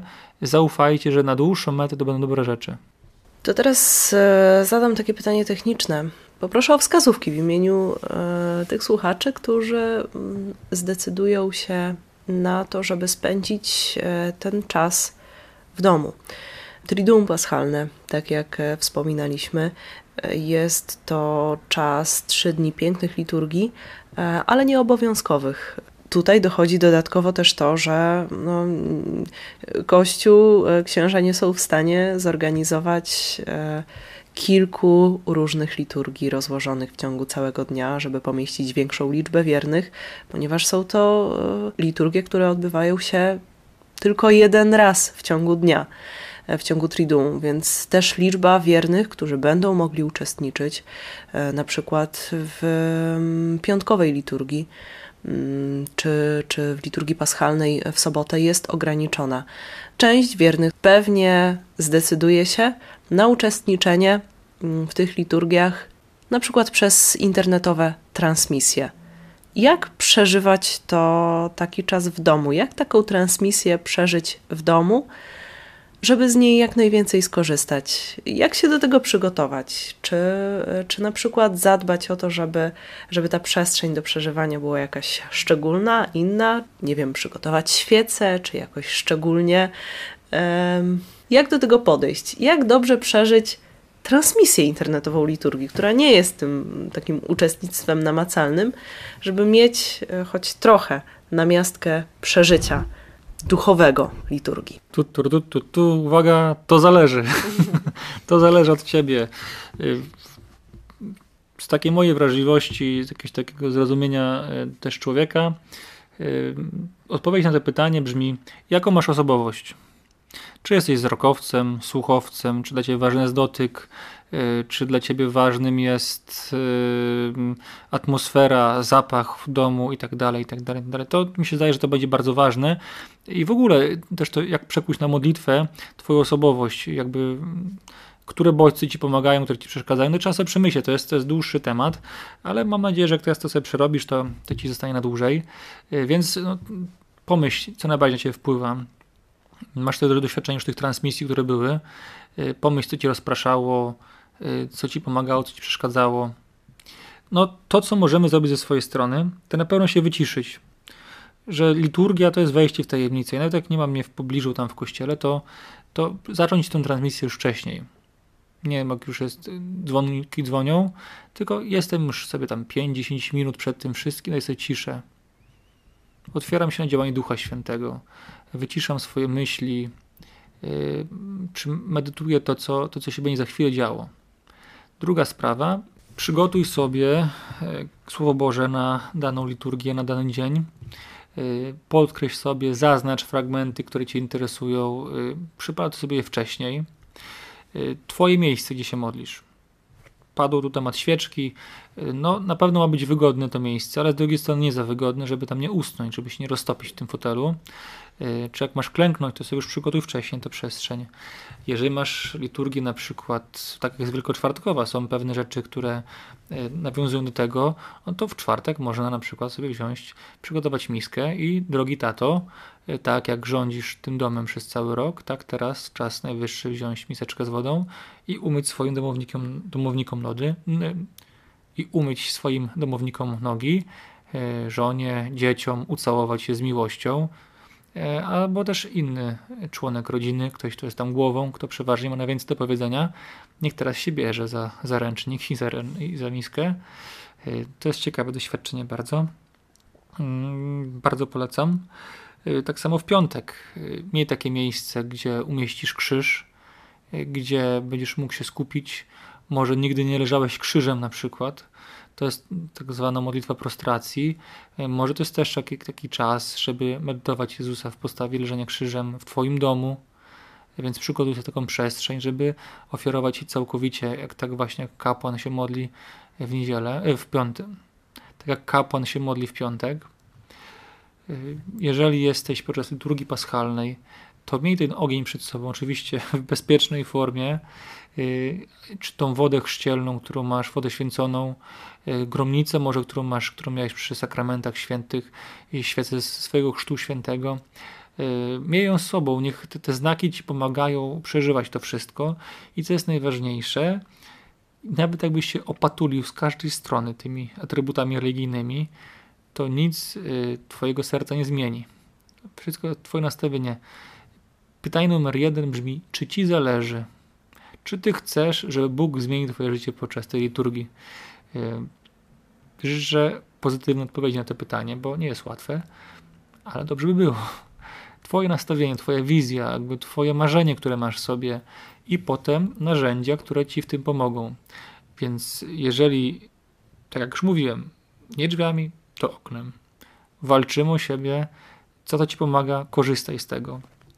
Z drugiej strony, yy, wiem, że mogę się teraz komuś narazić, ale skoro jest pięć osób, które nie wychodzi z domu, nikt ich nie odwiedza, to co za problem przeżyć tą liturgię razem na piętrze ze sąsiadami? Jak można się opłatkiem podzielić, to przecież można i taką liturgię razem przeżyć. Mieć taką małą wspólnotę monastyczną pięciu pustelników się zbiera na święta i przeżywa razem. No, spróbujmy też mieć taką kreatywność. Mamy wideokonferencję też z rodziną, z przyjaciółmi, możemy włączyć siebie, żeby się widzieć, żeby tworzyć ten lud Boży, bo ten lud Boży jest, ale my potrzebujemy znaków, symboli, obecności też twarzy drugiego człowieka, oczu, żeby w nie spojrzeć, że ktoś też walczy, ktoś się zmaga. Ale powiem Ci więcej, że masz luksus w domu, bo nie musisz mieć maseczki. A ci w kościele muszą w maseczce być. A ci z Was, którzy przyjdą do kościoła, ale nie wejdą do środka, y, to podzielę się taką no, tajemnicą mojego serca, że to, gdy pilnowałem w ubiegłym roku ilości osób, chyba nigdy w życiu nie miałem tak, yy, tak mnie to nie bolało. To było jedno z bardziej traumatycznych doświadczeń w moim życiu, że musiałem ludziom powiedzieć, nie może do kościoła wyjść. Uwierzcie mi, dla księży to jest tak trudne doświadczenie, że jest taka reglamentacja miejsc, nas boli to bardziej niż was. To yy, przeczy mojemu powołaniu kapłańskiemu. Więc zrozumcie, że jak ksiądz to robi, to naprawdę my to robimy na, na oparach po prostu i naprawdę tego nie chcemy. Od roku, zanim się do konfesjonału, psikam, to wszystko dezynfekuję, w tych maseczkach chodzę, ręce psikam przed każdą, przy każdym wyjściu na kościół. Naprawdę jesteśmy dla was, staramy się. Są różne podejścia, być może twój duszpasterz patrzy na to inaczej. Yy, szanuj go, może z nim porozmawiaj, ale też nie podchodź tak roszczeniowo. On też ma jakieś swoje wnioski, czy nie jest głupi. On nie chce ci zrobić krzywdy. Jakieś wnioski ma. Nie jest jakiś tam świeżony w swoich poglądach. No, widzi jakiś sens w tym, co robi. Więc stara się też go zrozumieć i y, tak z nim rozmawia, jak z człowiekiem inteligentnym. Yy, w końcu ma tego magistra z teologii, jak, jakoś go tam zdobył, parę książek przeczytał. No nie jest jakimś tempakiem, więc porozmawiaj z nim jak z człowiekiem. Jeżeli masz jakieś yy, wnioski, które masz yy, swoje i on robi inaczej, po prostu porozmawiaj z nim. I teraz, jak zmotywować swojego duszpasterza do, do pobożności i do wiary w ludzi? Chciałbym zobaczyć tłumy przed kościołami. W maseczkach, w dystansach. Chciałbym to zobaczyć według ustawy na dworze zgromadzenia religijne mogą być e, w takiej formie. Więc zachęcam Cię serdecznie do tego, żeby naprawdę wykorzystać kreatywność swoją. Zachowaj to w mądry sposób, e, ale bądź blisko. Wiadomo, że jest pogoda, jest to, jest tam, to przygotuj się wcześniej, ubierz się ciepło, e, weź sobie krzesełko jakieś swoje. Naprawdę da się zrobić, tylko no właśnie, czy mi zależy na tym wszystkim, czy ja to walczę, czy to jest moje, czy, mi, czy to jest moje pragnienie serca. Jak jedzie się na wakacje, no to się cały rok odkłada pieniądze, przygotowuje się, planuje tę wycieczkę. Tak samo z Triduum. To może być twoja wycieczka życia. Pandemiczna wycieczka, ale wycieczka. Więc bądźmy mądry, zachowujmy te wszystkie obostrzenia, bo yy, ufajmy, że jest dobra wola w rządzących, zakładajmy ją, nie dajmy się y, też jakby sprowokować do wielu y, zachowań y, negatywnych, do gniewu, jakichś ryzykownych, do, do przeżywania gniewu, a z drugiej strony wysyłajmy rządzącym sygnał, że słuchajcie, wiemy, że się boicie, że wam opozycja wytknie, że czegoś nie zrobiliście, ale też mamy swój rozum. Jakby nie jesteśmy jakimiś marionetkami, też chcemy przeżywać swoją wiarę. Wszystko rozumiejmy, szanujmy wszystkich, ale miejmy swoją głowę. Tutaj zaczynamy w naszej rozmowie trochę e, stąpać po grząskim gruncie. Nie da się nie zauważyć, e, że tegoroczne, tegoroczne święta zdecydowanie budzą e, więcej napięć niż poprzednie. W poprzednich świętach, poprzednia Wielkanoc była pandemiczna, restrykcje były bardzo surowe i w zasadzie zostaliśmy w domach. W tym roku mm, restrykcje są trochę łaskawsze, łagodniejsze. I tutaj właśnie pojawia się też poniekąd źródło napięć, ponieważ e, no, obecnie mówimy o trzeciej fali pandemii, o kolejnym kryzysie w szpitalach, e, na oddziałach ratunkowych, e, problemach w obsłudze karetek, e, wzroście liczby chorujących, tych, którzy potrzebują hospitalizacji, e, apele o odpowiedzialne zachowanie, rząd, który wprowadza kolejne restrykcje. Mimo to no, nie da się nie zauważyć tego i, i, i milczeć na ten temat. W kościołach często kilkukrotnie przekraczane są limity wiernych, i właśnie to zaczyna budzić sprzeciw, zaczyna budzić napięcia, podnoszą się głosy, rodzi się e, kolejna e, mała, na razie jeszcze tak, ja oceniam mała, ale jednak coraz bardziej eskalująca wojna. Czy takie sytuacje księdza zdaniem nie pogłębią kryzysu wizerunkowego Kościoła w Polsce, który jest bardzo widoczny obecnie? Zdrowa, dojrzała pobożność jest czymś bardzo wymagającym od każdego z nas i każdy z nas e, no, powinien tą duchowość szyć na swoją miarę. E, no i właśnie opartą o taką też zdrowe człowieczeństwo, e, używanie rozumu, życie zgodnie ze swoim sumieniem dobrze uformowanym, życie zgodnie z objawieniem Bożym, z tradycją. Więc jakby to jest dużo takich wektorów, które na nas wpływają, które mają wpływ na to, kim jesteśmy dzisiaj, kim będziemy jutro. I ta wojenka, która jest w naszym kraju, yy, która trwa od kiedy pamiętam, od kiedy chodzę po tej naszej pięknej polskiej ziemi, yy, jest dla mnie trudnym doświadczeniem. Ja mam trochę inne podejście do ludzi i do życia. Staram się jakoś tam wprowadzać pokój. Uważam, że wolę pracować nad sobą i nad kimś innym. Wiele osób się na mnie denerwuje, gdy spowiadam, czy jestem kierownikiem duchowym, że niech mi ksiądz powie, co mam robić. I ja zawsze odpowiadam jednym zdaniem. Nigdy nikomu nie powiedziałem i ty nie będziesz pierwszą osobą. Więc nie każdy jest stróżem swojego losu. Każdy jest odpowiedzialny za siebie. I to jest jakby taki klucz tego wszystkiego. Trudność, która jest tutaj, jest taka, że gdy jesteśmy osobami wierzącymi, to wymaga się od nas więcej. I to jest z jednej strony coś dobrego, bo to jest motywacja pewna, a z drugiej strony to jest nieuczciwe. Bo skoro ludzie są niewierzący, no to w takim razie dlaczego wymagają od nas czegoś, co tak naprawdę nie istnieje? I oczywiście możemy wchodzić jeszcze głębsze analizy, no ale jest jakieś takie napięcie pomiędzy, że wymagam coś ludzi od czegoś nie rozumiem, na przykład od miłości, wrażliwości społecznej i tak dalej, ale przecież no, skoro jestem wierzącym, to mam trochę inny świat niż ty i nie mierzmy swoją miarą. Jako osoba wierząca mam swoje prerogatywy, mam swoje wartości.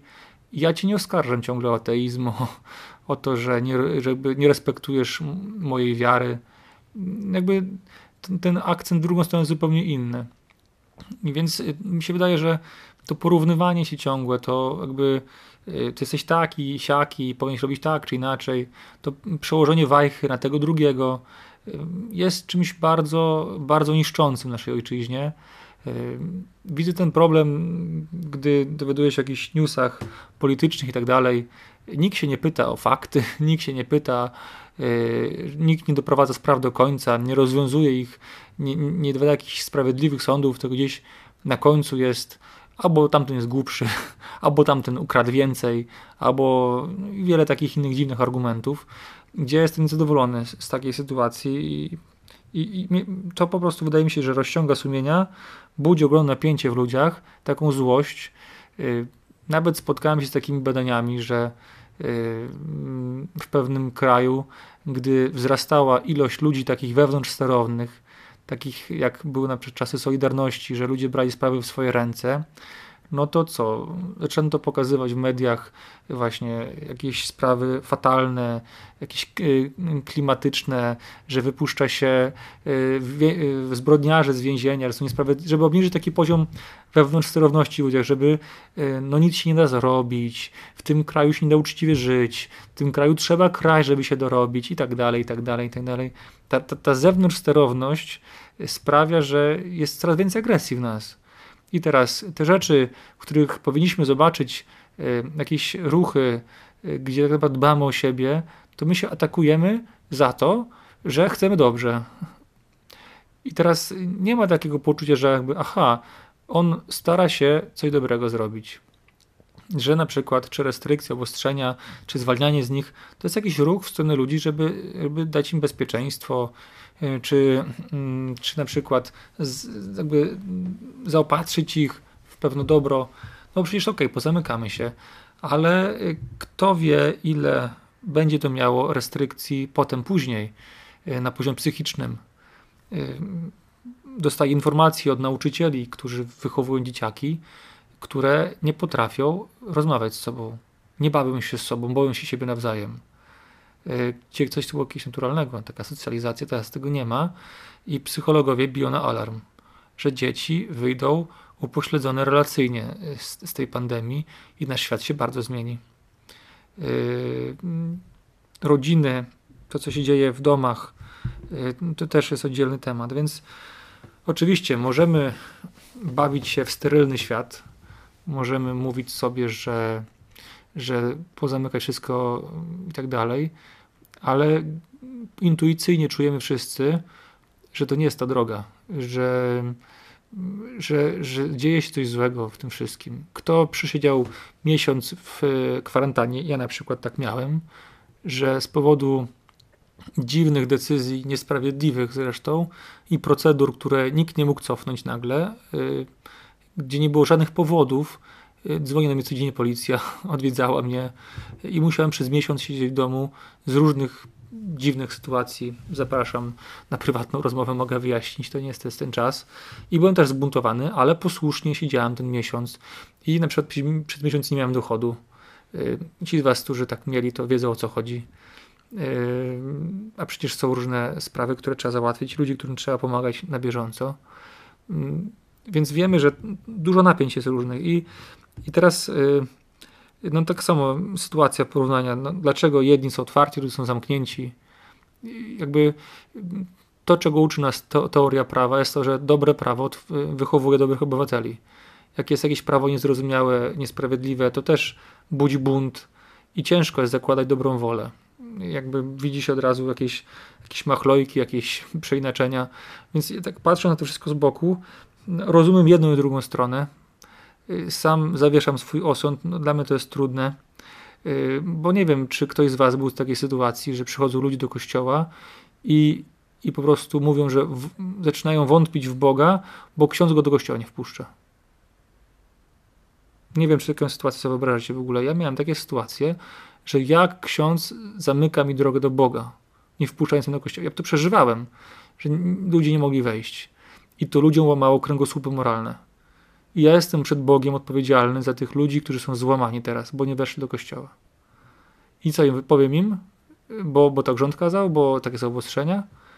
On przestał wierzyć po prostu, przestał się modlić. Zraniło go to, stracił zaufanie do księży. Bo ja mam być odważny, silny i przeciwstawić się temu wszystkiemu. No, ja mam jeszcze inne podejście. Ale nikt nie ma czasu słuchać, bo każdy jest nakręcony. E, każdy jest w jakichś nerwach, złości.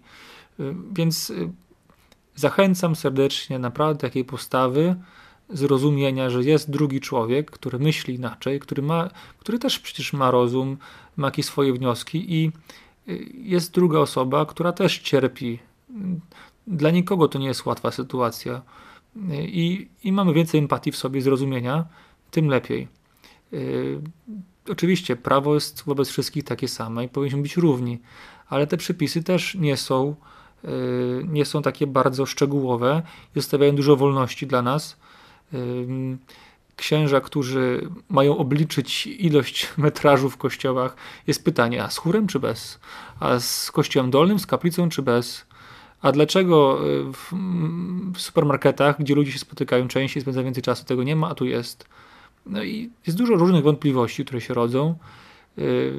Wierzę głęboko, że wyjdziemy z tego impasu, ale jedyną drogą, która według mnie jest, y, jest drogą do wolności, jest, jest po pierwsze używanie rozumu, po drugie formowanie swojego sumienia, a po trzecie widzenie w drugim człowieku brata, który nie jest moim wrogiem, który nie chce dla mnie źle, ale też ma swój świat.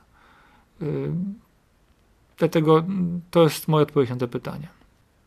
Myślę, że można też e, pokusić się o pewne podsumowanie. Mm, za nami rok pandemii, e, który wpłynął na wiele e, dziedzin naszego życia, także na Kościół. Jak osobiście ksiądz ocenia ten rok? Na pewno zmienił funkcjonowanie Kościoła, podejście do, do wiary, do pobożności. Mm, czy ten rok zmienił coś na lepsze, zmienił coś na gorsze? Widzi coś szczególnego ksiądz po tym czasie? Słowo kryzys jest y, dla mnie bardzo bliskie i dla mnie bardzo ważne, bo ten kryzo, czyli to rozdwojenie, ten jakiś taki sąd, y, moment, kiedy muszę wybrać, on sprawia, że się określam. Więc y, widzę dużą wartość w tym, co się teraz dzieje, bo wiele z naszych mm, przestrzeni życiowych no, podlega, podlega pewnym osądom i musimy zweryfikować swoje życie, zobaczyć, przemyśleć albo i nie, albo i pójść z nurtem i nie myśleć. Więc dużo o nas to mówi i dla mnie to jest dobry czas oczyszczenia, kiedy y, ludzie są stawieni sami sobie. No jest pytanie y, właśnie o, o kondycję człowieka i dla mnie jako duszpasterza to jest też taki moment budowania nowej wizji, mm, nowego sposobu podejścia, dobierania nowych narzędzi, żeby też odpowiedzieć na to, jaki obraz człowieka mam dzisiaj, y, żeby też nie mówić do ludzi ponad głowami, ale też odpowiedzieć na realne potrzeby, y, żeby Ewangelia biegła, ale biegła równolegle do ludzkiego życia to jest, to jest dla mnie pierwszy wniosek, który mam i jakby ciągle z grupami duszpasterskimi, które pracu, z którymi pracuję, czy z kapłanami, e, szukamy rozwiązań na dzisiaj. E, trochę to jest tak jak w marketingu, że tak naprawdę już nikt nie, nie buduje wielkich planów na długie lata, tak jak kiedyś. W tym nowym marketingu, w nowym zarządzaniu jest tak, że budujemy plany krótkoterminowe, bo rynek jest zbyt zmienny, żeby móc coś zaplanować chaos możemy wpisać w planowanie i musimy go wpisać w planowanie. No, jest pytanie, na ile mogę sobie pozwolić jako ksiądz na chaos, skoro mam doprowadzić ludzi do nieba. Y, który, który, mm, który pilot samolotu czy, y, czy kapitan statku może sobie powiedzieć: Puszczam ster i chwilę trwa. Y, więc to też jest dla nas taki trudny moment, ale, ale musimy, musimy się skupić musimy wyciągać dobre wnioski, musimy bardzo słuchać Ducha Świętego, co się z nami teraz dzieje, yy, by nie yy, wpaść na mielizny, by obserwować dobrze rzeczywistość. Jest burzliwie, ale to, że sztorm nie znaczy, że mamy być głupi. Więc to jest dobry czas podsumowań, dobry czas budowania wizji. Zawiesiliśmy wiele rzeczy duszpasterskich i dla mnie jest to bardzo bolesne, ponieważ e, z mojego doświadczenia jest to, że spotkania online nie budują relacji. Można przekazać informacje, można e, w jakiś sposób się zobaczyć, ale nie ma wspólnoty między ludźmi przez to. to. Dlatego też nie jestem zwolennikiem transmisji mszy świętych. Po prostu bycie z drugim człowiekiem, przychodzenie, bycie razem, to buduje moje człowieczeństwo. Yy, I to widzę na podstawie młodzieży czy ludzi, z którymi pracuję. Kolejnym wnioskiem, który jest dla mnie bardzo ważny, jest yy, dbanie o jakość w kościele, bo, rzeczywiście yy, nastąpiło wielkie boom teraz medialne i coś, co było kiedyś jakąś taką forpocztą, kapłani, którzy używali internetu czy mediów do ewangelizacji i to była jakaś nowość, teraz to jest standard.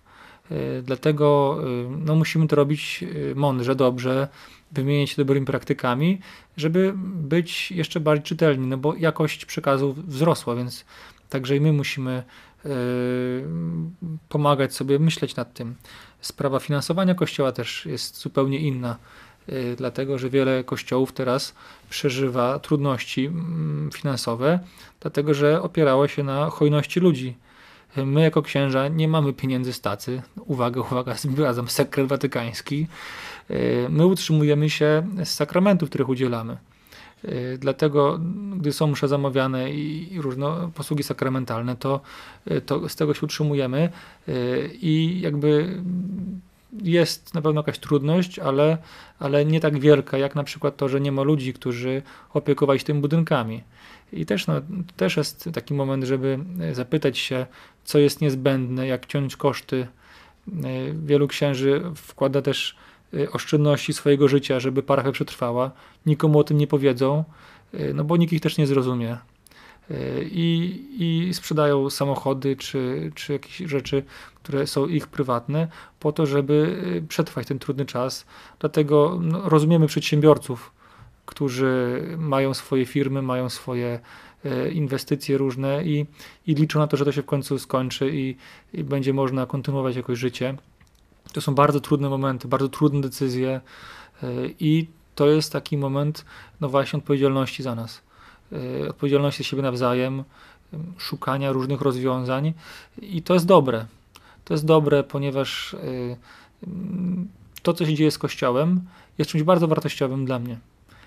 Jeżeli patrzymy w przyszłość, to zdajemy sobie sprawę, że przechodzimy od takiej mentalności rolnika, który chodzi ciągle to samo miejsce i sieje w tym samym miejscu, w tych samych porach roku, tylko właśnie stajemy się rybakami ludzi, że wypływamy tam, gdzie są ludzie, tam, gdzie są ryby i one muszą ciągle świeże, to nie da się tego zmagazynować, to trzeba ciągle łapać, łapać po jednym yy, i no jedna ryba na jeden haczyk jest, więc trzeba dużo haczyków mieć, dużych różnych podejść do, do człowieka. Dla tych, którzy się boją pandemii, trzeba podchodzić inaczej, dla tych, którzy są odważniejsi, trzeba jeszcze inaczej podchodzić. Yy, no, jest to wymagające dla nas.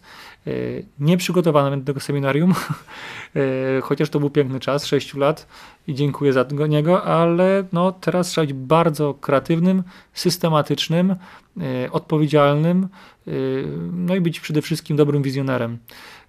I prosimy Was o modlitwę, żeby to szło w dobrą stronę. Zachęcam Was, rozmawiajcie ze swoimi duszpasterzami. Szukajmy wspólnie rozwiązań, nie opierajmy tego wszystkiego na księżach, bo też mamy ograniczoną wyobraźnię i doświadczenie życiowe. Być może masz jakiś dobry pomysł, jak e, wspierać Twoją parafię, czy jak pewne modele zarządzania zmieniać, żeby e, to mogło przetrwać ten czas. Liczymy na Was, jesteście nas bardzo ważni, chcemy się wymieniać doświadczeniami. Mam jeszcze w zanadrzu e, pewne pytania, ale niestety będą one musiały pozostać niewypowiedziane, ponieważ już Czasu więcej na rozmowę niestety w dzisiejszej audycji nie mamy, ale myślę, że, że to, co ksiądz powiedział przed chwilą, jest bardzo dobrą klamrą i podsumowaniem e, tego, o czym dzisiaj rozmawialiśmy. Ale to, czym chciałabym zakończyć dzisiejszą rozmowę, e, to przede wszystkim życzenia na, e, na ten czas, który przed nami, na najbliższe dni, więc tak w kilku słowach podsumowania, poproszę jeszcze księdza o życzenia dla naszych słuchaczy. Mam takiego przyjaciela, co się nazywa Jezus i zmienił moje życie i mam bardzo szczęśliwe życie. I życzę Ci, żebyś też się z nim spotkał i bądź Cię kocha. I, i wierzę głęboko, że też może zmienić Twoje życie. Na pewno masz inną historię niż ja. Na pewno y, y, masz różne wydarzenia, które tą historię tworzyły, Jezus e, pragnie ze swoją Ewangelią w mocy Ducha Świętego przychodzić i rozświetlać tam, gdzie jest mrok, dać Ci dużo nadziei i światła i szczyci przyjacielu po drugiej stronie, żebyś odnalazł światło w Jezusie Chrystusie, żebyś powiedział Jezu, Ty się tym zajmij, zbaw mnie, ratuj mnie, bo już nie chcę samemu, to sobie nie radzę, to, to nie, nie o to chodzi i ty jesteś moim panem, ja układam pod ciebie moje życie, to jakby próbowałem już na różne sposoby, to, to wszystko bez sensu. Ty, jest, ty masz lepszy plan na to życie i daj mi Ducha Świętego, żebym podjął y, pracę nad sobą, żebym stawał coraz bardziej dojrzały, coraz bardziej piękny, żebym był coraz bardziej eucharystyczny, żebym był dla ludzi bardziej, żeby się mogli mną karmić, żebym się mógł dzielić swoim doświadczeniem, życiem, żebym budował kościół, te lo wspólnoty lokalne, które są e, wokół mnie, żebym podjął swoje życiowe powołanie. E, no daj mi Ducha Świętego. Ja też chcę wyjść z grobu. Jak Ty przechodzisz z grobu, ja też chcę. E, tego Wam życzę z całego serca. I słuchajcie, moi drodzy, do zobaczenia na szlakach ewangelizacji. Mam nadzieję, że spotkamy się jeszcze nie raz. Dziękuję bardzo za te życzenia w imieniu słuchaczy, mm, ale także w swoim imieniu. A ja jeszcze mm, Zwłaszcza dla tych, którzy, którym nie po drodze z Kościołem, którzy po prostu nie wierzą w Boga albo wyznają inne e, wartości, inną duchowość, e, na ten czas e, świąt wielkanocnych, e, czas bycia razem ze sobą, e, życzę tego, żeby każdy z Państwa miał e, z kim radość dzielić, z kim przeżywać ten czas i życzę pokoju. Pokoju w sercu, który myślę, że jest uniwersalny, nie tylko zarezerwowany dla katolików.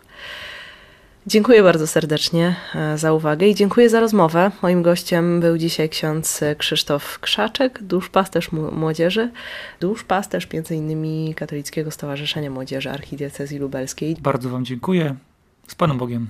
A ja życzę tradycyjnie dobrej nocy. Iwona Kosior przed mikrofonem. Audycję realizował Jarosław Gołofit. Słyszymy się za tydzień o tej samej porze.